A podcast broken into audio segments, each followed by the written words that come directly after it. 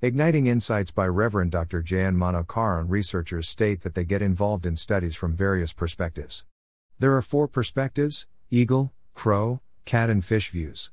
Lord Jesus commanded to search the scripture as it testifies about him. John 5:39 Berean believers were noble as they searched the scripture. Acts 17:11 As studious learners, we can learn Bible to be blessed, edified, strengthened and be used by God. Word of God cleanses us, heals us and gives us peace.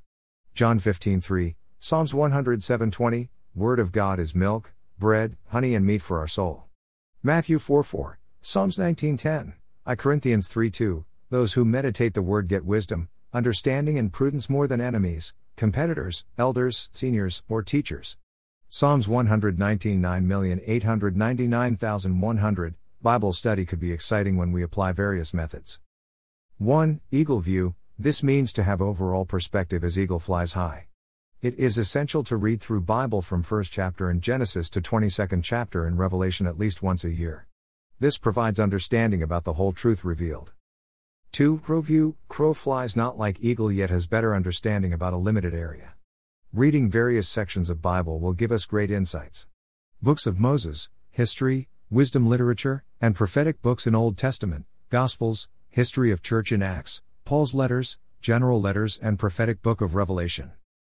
3. Cat view This view is on the ground. Cat could go into various places and can jump over trees and walls to have better perspective.